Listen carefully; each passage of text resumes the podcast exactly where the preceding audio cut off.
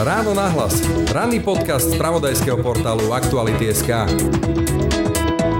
Kaštiel Rusovce, ktorý na zásadnú rekonštrukciu čaká možno 20 rokov. Krásna hovorka, ktorá čaká 9. rok. Alebo napríklad kúpele Sliač, ktoré sú v žalostnom stave a mohli by byť výkladnou skriňou slovenského kúpeľníctva. I tieto naše pamiatky by mohli a mali byť rekonštruované z miliard, ktoré k nám už čoskoro doputujú z Bruselu. Myslí si to minister hospodárstva Richard Sulík. A aký je jeho plán na modernizáciu chrbtovej kosti slovenskej ekonomiky? Teda automobilového priemyslu? Priemysel má svojich vlastníkov a v záujme zachovania ziskov oni predsa budú investovať. Na to rozhodne nepotrebujú politikov, aby im radili, že kam majú investovať. Čiže vy napríklad nemáte v hlave nejaký plán, že takto by som reštrukturalizoval slovenskú ekonomiku, aby sa posunula do 21. storočia, nebola by to len montovňa aut? Považujem toto za úplne nebezpečné úvahy hrať sa tu na nejakého kapitána priemyslu. 750 miliard vo fonde obnovy a odolnosti. To je plán EÚ, ktorým chce podporiť európsku ekonomiku zasiahnutú pandémiou korony. Slovensko by malo získať zhruba 7,5 miliardy. Podmienkou je ale predložiť Bruselu akýsi plán reforiem. Namiesto premiérom slubovanej smršte verejných konferencií sa však vládne plány tak povediac pečú za zatvorenými dverami ministra financií. Kde a do čoho by teda investoval európske miliardy minister hospodárstva Richard Sulík? Dozviete sa to už v dnešnom Ráne na hlas. Je pondelok 5. októbra. Pekný deň vám želá Braň Robšinský. Ráno na hlas. Ranný podcast z pravodajského portálu Aktuality.sk. Pomaličky sa blíži ten termín, keď budeme musieť odovzdať nejaký plán, na čo chceme minúť tie miliardy z Európskej únie. V hre je veľa možností od daňovej odvodovej reformy až po nejaké výstavby infraštruktúry, digitálnej infraštruktúry. Ako máte vy predstavu? Kde by ste vy umiestnili tie miliardy? Poprvé by som zvolil relatívne nízky počet projektov a samozrejme o to väčších. Nešiel by som sa rozdrobovať do 300 rôznych programov. Takže povedzme 8, 10, možno 15 nejakých kľúčových, dôležitých a veľkých projektov. A tie topky vaše? Po druhé, išiel by som investovať tam, kde niečo aj ostane. Napríklad infraštruktúra. To nie je len diálnica. To sú v podstate všetky tie káble, rúry, dróty, cesty, kolajnice. Tu je mnoho čo robiť násobne viac, ako je peniaze k dispozícii. Čiže ja by som investoval do veci, kde po tej investícii naozaj niečo ostane. To sú napríklad takéto veci. Menej by som išiel investovať do Kurzarbeit alebo do takýchto mekých fóriem investícií, lebo to ani neviete, kde sa to stratilo. A ďalšia vec je, že tam je dosť silná podmienka, že to musí byť buď Green Deal, alebo digitalizácia, alebo obnova tak keď teraz povieme, že v rámci toho má byť obnova nejakých významných našich teraz nehovorím, že len kultúrnych pamiatok, ale nejakých objektov, tak to budú podľa mňa dobre investované peniaze. Môžem vám uviesť tri príklady. To je kaštiel Rusovce, ktorý na zásadnú rekonštrukciu čaká možno 20 rokov. Krásna hovorka, ktorá čaká 9. rok, odkedy vyhorela. Alebo napríklad kúpele Sliač, ktoré sú v žalostnom stave a mohli by byť výkladnou skriňou slovenského kúpeľníctva. A to sú všetko položky, ktoré to nie sú že jednotky miliónov, ale desiatky miliónov a podľa mňa to budú rozumne preinvestované peniaze. Patrila by tam aj daňovo-odvodová reforma, alebo teda minimálne daňová reforma, teda viac zaťažiť kapitál a majetok a menej prácu? No, pozrite, keď sme robili daňovú reformu v 2003 roku, ktorá potom platila od januára 2004, tak sme nepotrebovali žiadne peniaze z Bruselu, preto lebo tá reforma bola takmer neutrálna. Prvý rok spôsobila ešte nejaký deficit, ale v druhom a ďalších rokoch tam boli tie výnosy, lebo sa prejavovali dynamické efekty tej daňovej reformy. Čiže ak chceme reformovať dane, tak na to nepotrebujeme nejaké obrovské peniaze z Európskej únii. Čo sa týka odvodovej reformy alebo reformy odvodov a sociálnych dávok, to som už dávno, alebo dávnejšie predstavil pod názvom odvodový bonus. Ja by som bol rád, keby sa to realizovalo. Tam možno by malo zmysel na prechodné obdobie vykryť tie výpadky, ale takisto aj v prípade odvodového bonusu dôjde k dynamickým efektom, o tom som skalo pevne presvedčený a nakoniec tá reforma v rozpäti niekoľkých rokov bude tiež neutrálna pilierom našej ekonomiky sú automobilky a k tomu pridružený priemysel subdodávateľov, ale ten model asi nie je dlhodobo udržateľný, myslím tak, ako je dneska nastavený tých automobiliek. Kam by ste posunuli vlastne tú chrbtovú slovenskej ekonomiky vy? A čo myslíte si, že ľudia prestanú jazdiť na autách? Vy ste hovorili, že nejaká časť peniazy by sa mohla investovať napríklad do kultúrnych pamiatok, do infraštruktúry a tak ďalej. Napriek tomu sa tie peniaze proste prezentujú ako niečo, čo má vytvoriť také tzv. to Slovensko 2.0. Z toho mne vychádzalo, že hlavná časť peniazy by mala vlastne smerovať do nejakého rozvoja. Priemysel vyššou pridanou hodnotou, nazvime to tak. Ten priemysel ale predsa niekomu patrí. Tak ako čo teraz, my máme dotovať a subvenciovať prakticky všetko, však ako niečo aj naozaj samo od seba tvorí tie hodnoty. Tak priemysel má svojich vlastníkov a v záujme zachovania ziskov oni predsa budú investovať. Na to rozhodne nepotrebujú politikov, aby im radili, že kam majú investovať. Čiže vy napríklad nemáte v hlave nejaký plán, že takto by som reštrukturalizoval slovenskú ekonomiku, aby sa posunula do 21. storočia, nebola by to len montovňa aut? Považujem toto za úplne nebezpečné úvahy, hrať sa tu na nejakého kapitána priemyslu a tuto si od zeleného stola malovať, že v automobilovom priemysle musí pracovať 25 tisíc ľudí menej, oni budú pracovať v kreatívnom priemysle a zase hen týchto musíme takto dovzdelať. S baníkov urobíme, ja neviem čo, výskumníkov v oblasti vodíka, lebo to chceme podporovať. To sú tak hlúpe myšlienky a nebezpečné zároveň, že ja neviem ani, čo vám na toto iné odpovedať. Čiže odpovedou má byť trh? Pán Dobšinský, vy ste si nielen nevšimli, že USA nie je súčasťou Európskej únie, ale ani ste si nevšimli, že plánované hospodárstvo tu skončilo pred 30 rokmi. Regulované hospodárstvo neskončilo. To sme vola kedy mali, že plánovacie komisie a cenové komisie a potom sa stalo pravidelne, že chýbal toaletný papier. Keď chcete polemizovať, tak dobre. Štrotovné, daňové úlavy na to alebo na ono, to nie je regulácia, ktorú robí štát v dotrhového prostredia? Áno, je. A, čo, a štát nerobí žiadne hlúposti? Jasné, a to som aj masívne kritizoval. Šrotovné napríklad, my ideme bojovať proti menej odpadu a zároveň ideme platiť za to, aby odpadu bolo viac.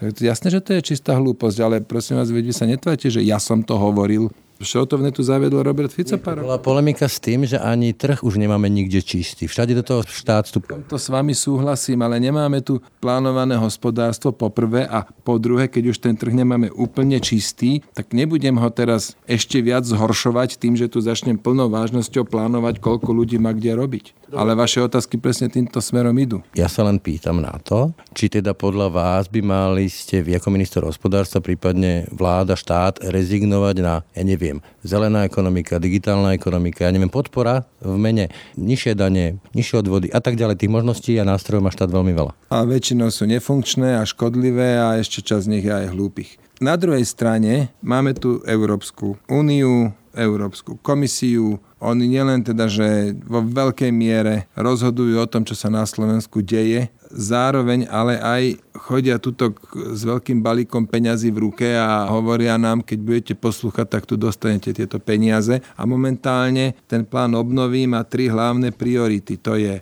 podpora zelenej ekonomiky, digitalizácia a obnova. No tak keď toto tak je a viem, že to nezmením, tak veď bolo by hlúpe e, sa tomuto neprispôsobiť ale to neznamená, že ja si myslím, že naozaj treba riadiť teraz ekonomiku do takého detailu, že budeme si hovoriť, v akom odvetví má robiť koľko ľudí. Že minister hospodárstva v údzokách tak povedať, že kúriť a svietiť v tom hospodárstve a neriešiť nejaké že vízie? Ja už neviem, čo mám na toto povedať. Budem na vás jedovatý, ale vo vašich rukách je, či to vystrihnite. Vy ste si dnes dali normálne za cieľ, že položiť najhlupejšiu otázku, akú som kedy v živote dostal. Tak nie ste ďaleko od tohto prvenstva. Ja sa vrátim k tomu, čím sme vlastne začali túto polemiku. Vy ste spomenuli teda, že nechcete dospieť k tomu, že bude štát subvencovať vývoj a výskum v súkromných firmách. Zastavte, toto som vôbec nepovedal. Hovorili ste o tom, že ten trh by to mal nejakým spôsobom vyriešiť a potom ste začali hovoriť, že štát by nemal určovať kvóty, kde koľko ľudí bude pracovať. To som hovoril, štát by nemal určovať, kde bude koľko ľudí robiť a kto čo má robiť ale ja som nepovedal, že teraz nemá podporovať vedu a výskum, preto, lebo veď vidím, koľko miliard je na to nachystaných no, z Európskeho. Tak keď tie peniaze tu sú, keď Európska únia na to tlačí, tak poďme podporovať vedu a výskum. Možno ste si nevšimli, vyvíjam významnú aktivitu v oblasti výskumu vodíkových technológií, však to nie je veda a výskum. Tak veď robíme to o rok, ideme, presne o rok začína svetová výstava v Dubaji, Expo a dúfam, že tam budeme schopní vystaviť autobus na vodíkový pohon vyrábaný na Slovensku a s metalhydridovými nádržami a to už bude čiste iba produkt slovenských výskumníkov a to všetko ide z verejných peňazí. Tak prosím vás, prečo mne vy kladiete do úst, že ja som povedal, že štát nemá podporovať vedu a výskum, keď vidíte, že nielen moje reči sú také a slova, ale aj skutky. Mimochodom, prečo ste si vybrali vodík, vodíkový pohon? Tak ja v tom naozaj vidím energonosič budúcnosti a to preto, lebo pri vyťahovaní energie z vodíka, teda pri jeho spalovaní, máte odpad vodnú páru. Momentálne je prvé, že je tam veľmi nízka účinnosť tejto energetickej premeny a chyba infraštruktúra, ale keď si pozriete, v akom stave boli baterky 20 rokov dozadu, tam neviem, ono, že 30 násobne stúpla kapacita bateriek. To isté, keď sa stane pri vodíku, tak tam bude účinnosť vysoká. Ozvali sa aj také hlasy, spomeniem pána Mesíka, že to môže byť veľký fail. Nebojíte sa, že to bude krok vedľa? Môže to byť veľký fail, ale to zistíme až vtedy, keď sa do toho pustíme. Čiže ja teraz nejdem tu podpisovať čeky na miliardu eur a že rýchlo hr bez hlavo do toho, ale začíname tam, kde to má najväčšiu šancu, že to bude nejakým prínosom po prvé a po druhé, tá pomoc zo štátu nemusí byť vždy len v peniazoch. Napríklad sme pre Technickú univerzitu Košice teraz významne zrýchlili schvalovanie patentov, ktoré majú už podané z 2017 roku, to tam 3 roky ležalo, ten doterajší šéf tento akože, neviem, asi ignoroval kompletne, alebo čo tam robil na tom úrade. Teraz je tam taký nový, mladý, dynamický muž, a on teraz, toto číslo viem, priemernú dobu na registráciu ochrannej známky, tu stlačil z nejakých, že 112 dní na, na 40 a toto je dôležité. Toto treba robiť. Potom samozrejme eurofondy, ale len tam, kde tie projekty dávajú hlavu a petu, No a toto všetko, keď sa teraz urobí, zriadili sme v Košiciach to Centrum pre výskum vodíkových technológií. Tam tie tri inštitúcie veľmi intenzívne spolupracujú. TUKE, Univerzita Pavla Šafárika a Slovenská akadémia vied. Dali sme ich dokopy s výrobcom autobusov zo Spiske Novej Vsi, ako tu sa naozaj dejú veci. A takéto, kde to niekam vedie, myslím si, že je rozumné podporiť nízkymi, nízkymi miliónovými čiastkami. Aj keby to hneď stroskotalo celé, tak celková škoda bude 0,00 neviem koľko percent HDP. Toto je dôležité. Ale keď to nestroskotá a sa to osvedčí, tak potom treba postupovať ďalej. Čiže pán Mesík môže byť kľudný. Mimochodom, e, znamená to, že povedzme ten nechvalný, neslavný prímat Slovenska, že my sa pohybujeme na chvoste krajín v rámci Európskej únie a aj OECD, to týka výdavku na vedu a výskum, sa preklopí? Viete čo, toto je také naháňanie nejakého nič neohovoriaceho čísla, preto lebo Napríklad ja si pamätám roky, kedy výskumníci, ktorí reálne pracovali vo fabrike v Michalovciach, boli zamestnaní u matky, ktorá mala sídlo vo Viedni, preto lebo tam bola nejaká veľká podpora, no tak tam teda boli zamestnaní a výskum sa dial u nás. Čiže to je taká fixácia, ktorá je pomerne ľahko akože ošidiť. Ja teda tým číslam moc neverím, že my sme niekde na nejakom chvoste. Áno, určite nie sme, že krajina s najväčším počtom patentov v poriadku ale možno, že aby sa toto zlepšilo, stačí vymeniť šéfa úradu priemyselného vlastníctva, aby ochranná známka netrvala 112 dní, ale 40 a aby patent netrval 4 roky. To sa doteraz totiž dialo, tak neviem, odkiaľ majú pribúdať tie patenty, keď cez UPV to trvá 4 roky, aby tam patent prešiel. Keď sa ešte vrátim e, k tým eurofondom, respektíve tomu balíčku z Európskej únie, sociálna mobilita a pracovná mobilita, to je na Slovensku dosť veľký problém a do veľkej miery aj podľa odborníkov spôsobený tým, že my máme tu dostatok nájomných bytov, lebo vlastne de facto žiadna vláda nikdy neriešila tento problém. Pre pána Kolára, vášho koaličného partnera, je to top téma výstavba nájomných bytov. Vy ste hovorili, že využitie eurofondov aj na infraštruktúru. Viete si predstaviť zaradiť povedzme aj výstavbu nájomných bytov pod tú infraštruktúru? Nie som si istý, či nám toto Európska komisia dovolí z tých peňazí, tam sa nemôžeme čokoľvek platiť. Ja si myslím, že nedovolí. Ale toto, že my máme málo nájomných bytov, že iba 6%, to by bolo ako keby niekto skonštatoval, že my tu máme málo prípadov rakoviny plúc a poďme podporiť fajčenie, lebo nesplňame európsky priemer. Sakra, však to je dobré, že 94... Vy pripodobňujete rakovinu k nájomnému bývaniu? Nie. Pán Dobšinský, ako teraz to buď zámerne a nekorektne prekrúcate, alebo potom počúvajte lepšie, čo vám hovorím. Ja hovorím, že to je pozitívne, že 94% ľudí býva vo vlastnom. Je to lepšie, ako byť v nájomnom bývaní. Vo vlastnom, lebo nemajú na výber. Jak nemajú na výber? Stavajú sa nájomné byty, preto nie sú? Nedá, nedá sa, nie je možné si prenajať byť, otvorte si tam reality.sk, nájdete 1500 bytov na prenájom. Jaké, že nemajú na výber? Ste trhové, ale potom máte regulované, choďte do Viedne. A čo je na tom zlé, že sú tam trhové ceny? Aké majú byť iné? Napríklad taký učiteľ polovicu jeho na platu zhltne nájomné v Bratislave.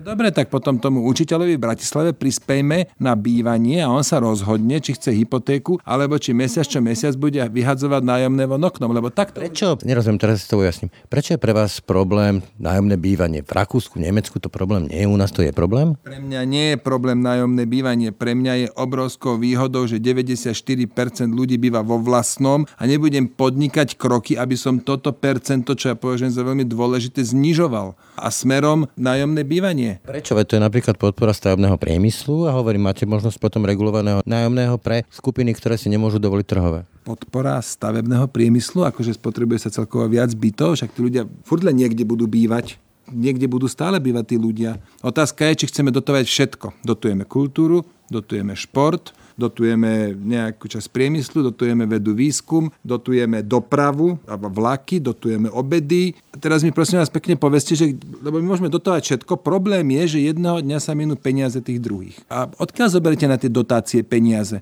Ako tu sa nedá predsa, nemôžeme žiť v spoločnosti, kde sa všetko dotuje. Ja že všetko, ale keď to zvládnu v Rakúsku, Nemecku. Ja si nemyslím, že to je správne, že tam zoberú nejakým daňovníkom peniaze a umelo zlacnia byty. Ja to nepovažujem za správne. A je správne, keď povedzme povedzme, že niekto, kto je šikovný mladý potenciálny učiteľ, sa z tej Bratislavy vysťahuje alebo presne byť učiteľom, pretože polovicu jeho platu zhltne nájomné v Bratislave? Vy ste to neboli 4 otázky dozadu? A čo som vám odpovedal na túto istú otázku? Že budete subvencovať tých učiteľov. To nie je žiadne subvencovanie, keď my učiteľom, aby sme ich udržali v Bratislave, budeme dávať príspevok na bývanie. Jaké sú to? Ja tam nevidím žiadne subvencovanie. Jednoducho, aby sme sa... sa bije s tým, že nechcete zasahovať do trhu, to sa by zasahujete. Ale nechcem, len musíme mi reagovať na ten trh. Trh je taký, že tu učiteľ v súkromnej škole vie zarobiť 1,5 násobok toho, čo vo verejnej škole, no, alebo v štátnej. No tak v vás toto lepšie ako výstava toho nájomného bytu? Nerozumiem. Lebo vy nemôžete regulovať všetko. Vy, prečo chcete učiteľovi diktovať, že má bývať v nájomnom byte, len tam dostane nejaký ten, nazvem to, to dorovnanie trhovej ceny. My dáme učiteľovi dorovnanie trhovej ceny, ale len ak pôjde do nájomného bytu. Ak si chce zobrať hypotéku, tak mu to už nedáme. No ja toto považujem za sprosté. Čiže čo s tým, čo chce Boris Kolár a sme rodina? Oni, oni si na tom postavili volebnú kampaň, nájomné byty, máte to v koalícii.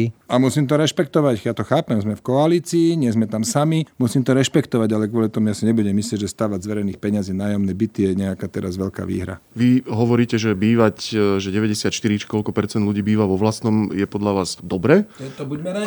Boris Kolár hovorí presný opak, že podľa neho je to obrovské riziko, pretože vo chvíli, že sa niečo stane, vyhodia vás práce, nebudete môcť splácať hypotéku, automaticky stratíte po niekoľkých mesiacoch nesplácania bývanie. Čiže o tomto, keď ste sa rozprávali, ako ste si to vyjasnili, respektíve prečo podľa vás Boris Kolár nemá pravdu? A štát bude teraz akože akceptovať, že neplatia nájomné niekoľko mesiacov ľudia? Áno? Pozrite sa, to je v tej koalícii tak, že každý má svoje názory. Kebyže máme rovnaké, sme všetci v jednej strane. Ja som predseda strany, ktorá je liberálna, protrhová, ktorá chce podnikateľské prostredie, lebo sme presvedčení o tom, že takto bude najrychlejšie raz životná úroveň ľudí a Boris Kolár to vidí inak. Tak OK, tak musím to rešpektovať, lebo sme spolu v koalícii.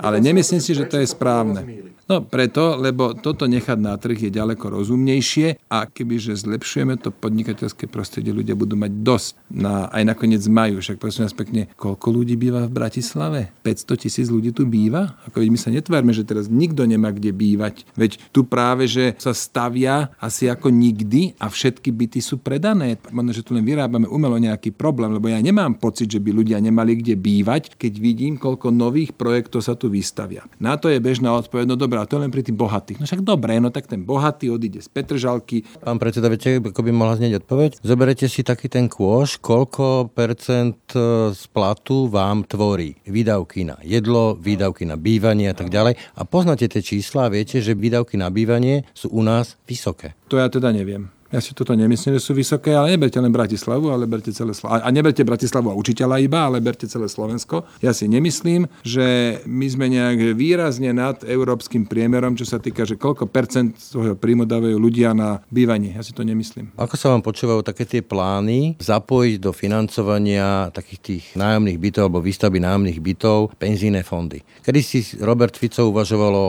zapojení penzijných fondov do výstavby diálnic, teraz to mám...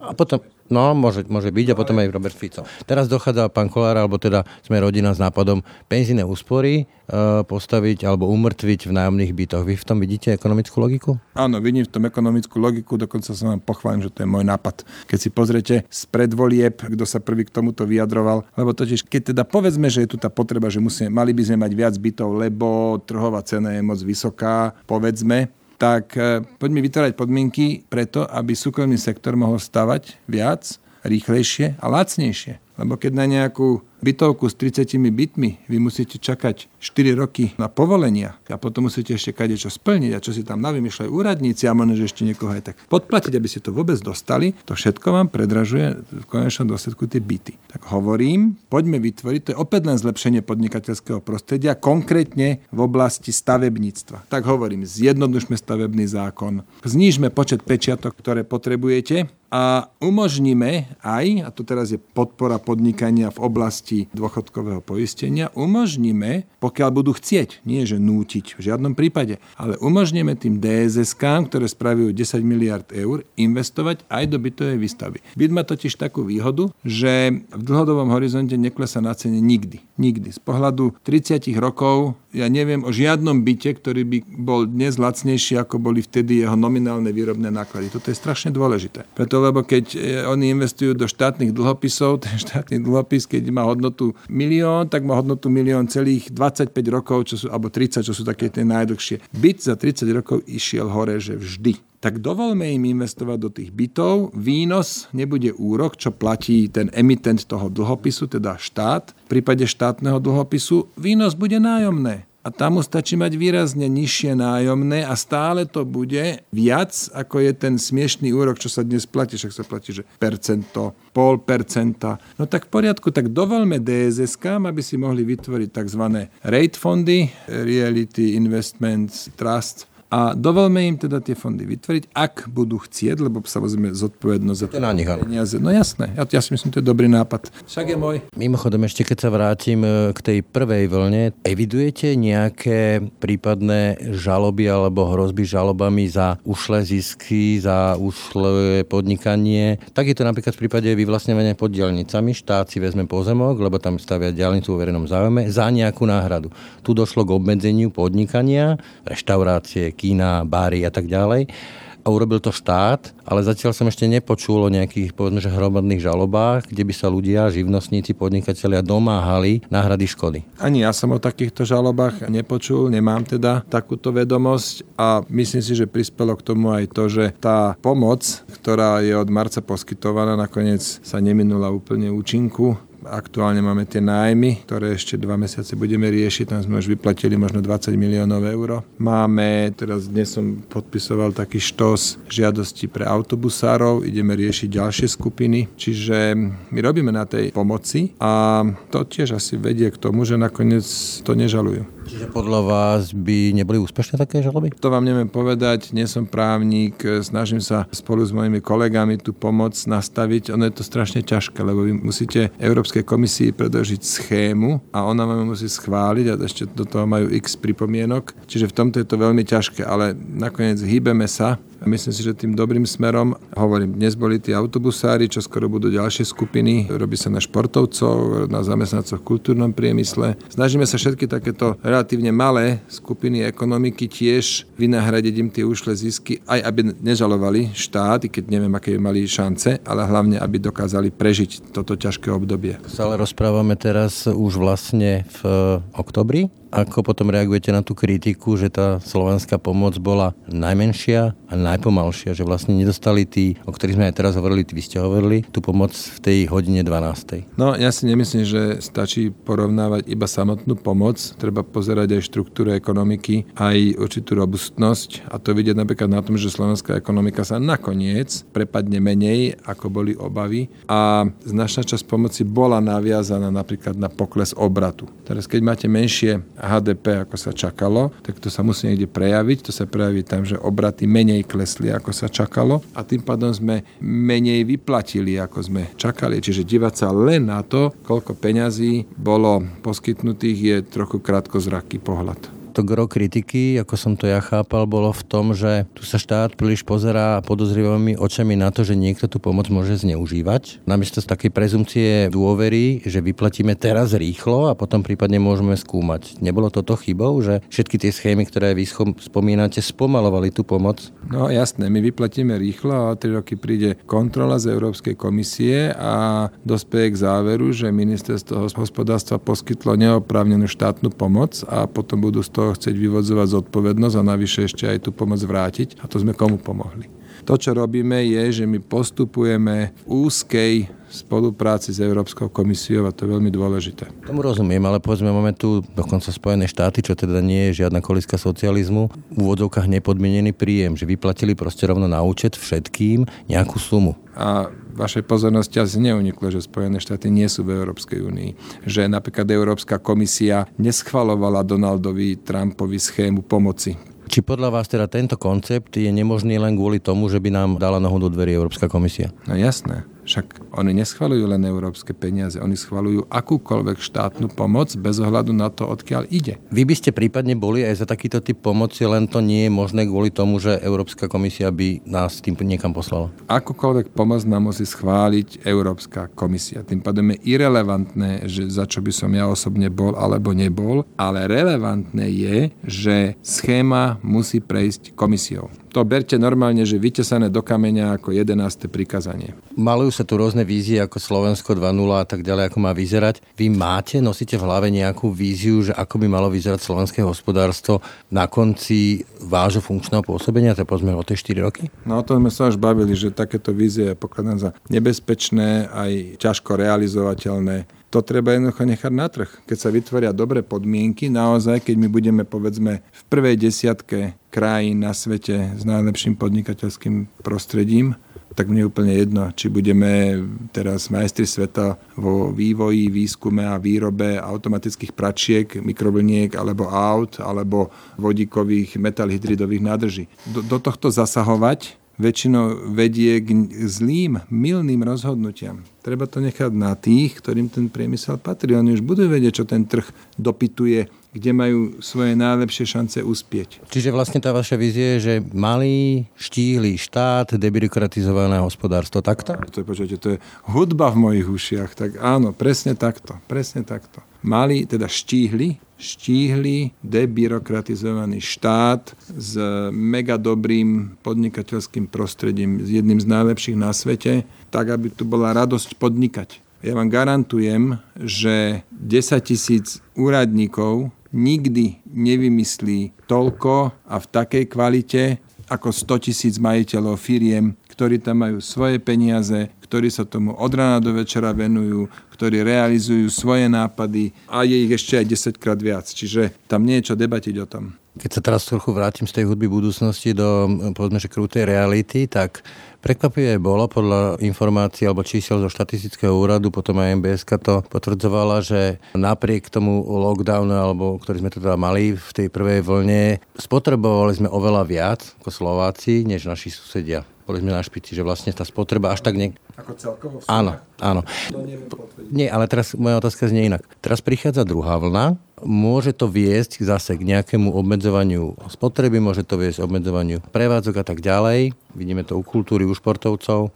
Ak prídu niekedy v januári, februári prepušťania, tak tam tá úloha štátu už nebude celkom len debirokratizácia, ale bude už aj tlak na podporu toho sektoru, onoho sektoru, tých podnikov, oných podnikov. Opatrne s tými podporami, lebo sa vám môže veľmi rýchlo stať, že budeme podporovať odvetvia, ktoré nemajú budúcnosť. Len to ešte nevidíme pod rúškom korony. Ja by som preto nešiel, že všade tam, kde prepustia ľudí rýchlo, hr, neviem, aké ťažké milióny im dávať, len aby neprepustili. Tam máte hornonitrianské bane Prievidza. Tam sme dali možno miliardu eur len preto, aby 3000 baníkov naďalej kopalo uhlie. Zároveň dávame nepredstaviteľne veľké peniaze do ochrany životného prostredia. To je tak absurdná situácia, že slúži ako výborný príklad tomu opatrne s tými podporami. Áno, môže sa stať, že niektoré firmy budú prepušťať zamestnancov. Fajn, tak niektoré iné zase budú zamestnávať zamestnancov. Tejto ekonomickej logike rozumiem, ale potom je tu logika, prídu správy o 7, kde sa objavia také tie dojímavé zábery prepustených ľudí, prídu prvé prieskumy s klesajúcimi preferenciami kompetentných ministrov a vlády. A bude tlak. Dobre, bude tlak, uvidíme, ako to skončí. A teraz nehovorím, že za každú cenu takto musíme ostať, ale garantujem vám, že čím viac voľností dáme trhu, aj pracovnému trhu, tým rýchlejšie bude rast životná úroveň a tým lepšie to bude pre ľudí. A hovorím vám, že najlepšia, ten na beton to je tak, že najlepšia sociálna ochrana zamestnancov je dostatok pracovných miest tak poďme sa venovať nie tomu, ako posilníme práva odborárov, ktorí tu aj tak za nič nie sú zodpovední, ale poďme sa baviť ako zvýšime počet voľných pracovných miest. A ja vám hovorím, zvýšime to tak, že zvýšime kvalitu podnikateľského prostredia. Toto jednoducho ide ruka v ruke, to sú spojené nádoby a takto to budeme robiť a sme znovu pri tom, čo ste sa ma pýtali, že čo tu takže jednou vetou plánujem po sebe zanechať, no tak je to toto. A ak môžem doplniť e, tú vašu vetu, že najlepšou ochranou pracujúcich je, dosta- ochranou je dostatok, pracov- pracovných miest. Ja by som to skúsil doplniť. Závisí od toho, akých. Ak máte pracovné miesta, kde sa povedzme polovica výplaty vypláca na ruku a ide sa na minimálku, alebo sa proste pracuje spôsobom, že tí zamestnanci nemajú ochranu, ako by patrilo sa v 21. storočí v strede Európy, tak im to asi nepomôže až tak, ako by mohlo. Jasné, že pomôže. Akýchkoľvek pracovných miest. To, že polka výplaty na ruku nemá byť, že to je v rozpore so zákonom, pre zamestnávateľa je to dokonca trestný čin, to budeme riešiť hneď potom, čo je tu dostatok pracovných miest. Aj tí samotní zamestnanci si to predsa začnú uvedomovať, aj oni si vyberú. No... Ochranu, áno. Keď neplatia dostatok odvodov a tak ďalej, tak nemajú tú ochranu, ktorú by mohli mať. No, ja hovorím o sociálnej ochrane. Áno, to je taká, že napríklad k tomu patrí, že sú nejaké výpovedné lehoty. Že zamestnanec má mať nejaký štandard, má nárok na niečo. A ja vám teda hovorím, že keď bude súťaž o tých zamestnancov, súťaž, že ktorý zamestnávateľ, aby ich získal, dá lepšie podmienky, tak časom vymizne to, že niekto bude ponúkať pol na pol, lebo tu bude niekto iný, ktorý povie, poď ja ťa zamestnám za tie isté peniaze, ale ešte budeš riadne zamestnaný. Však aj to môže byť faktor tej súťaže. Ak to štát nepodkopne túto súťaž dovozom lacných zamestnancov z krajín bývalej Jugoslávie, Ukrajiny a podobne, však sme to tu mali masovo. Mali sme to masovo, ja to považujem za chybu, za nesprávny vývoj, som sa k tomu x vyjadril, a dnes vám hovorím to isté a Teraz je to výhoda, lebo samozrejme tí ľudia sa vrátia domov, keď nie roboty, môžu sa napríklad prestať vystavovať tie pracovné povolenia, oni niekedy vypršia, čiže dobre, ale najbližšie, keď ten tlak bude, ja by som ten tlak nechal nech súťažia. Keď chcem lepších ľudí, tak ich musím lepšie zaplatiť. Čo môže spraviť štát? Okrem toho masívneho zlepšenia podnikateľského prostredia, čím rozumiem ja najmä debirokratizáciu, tak môže ešte aj spraviť daňovú, najmä odvodovú reformu, tak aby znížil zaťaženie tej ľudskej práce a potom aj pre zamestnávateľov bude jednoduchšie im ponúknuť svojim zamestnancom viac peňazí. Ráno nahlas. Ranný podcast z pravodajského portálu Aktuality.sk. Tak to bolo dnešné ráno na hlas. Tento raz s ministrom hospodárstva, šéfom SAS Richardom Sulíkom. Aj tento rozhovor vznikol vďaka vašej podpore. Ak sa vám naše podcasty páčia, môžete nás finančne podporiť na našom webe prostredníctvom služby Actuality+. Pekný zvyšok dňa a pokoj v duši praje. Braň Robšinský. Všetky podcasty z pravodajského portálu Aktuality.sk nájdete na Spotify a v ďalších podcastových aplikáciách.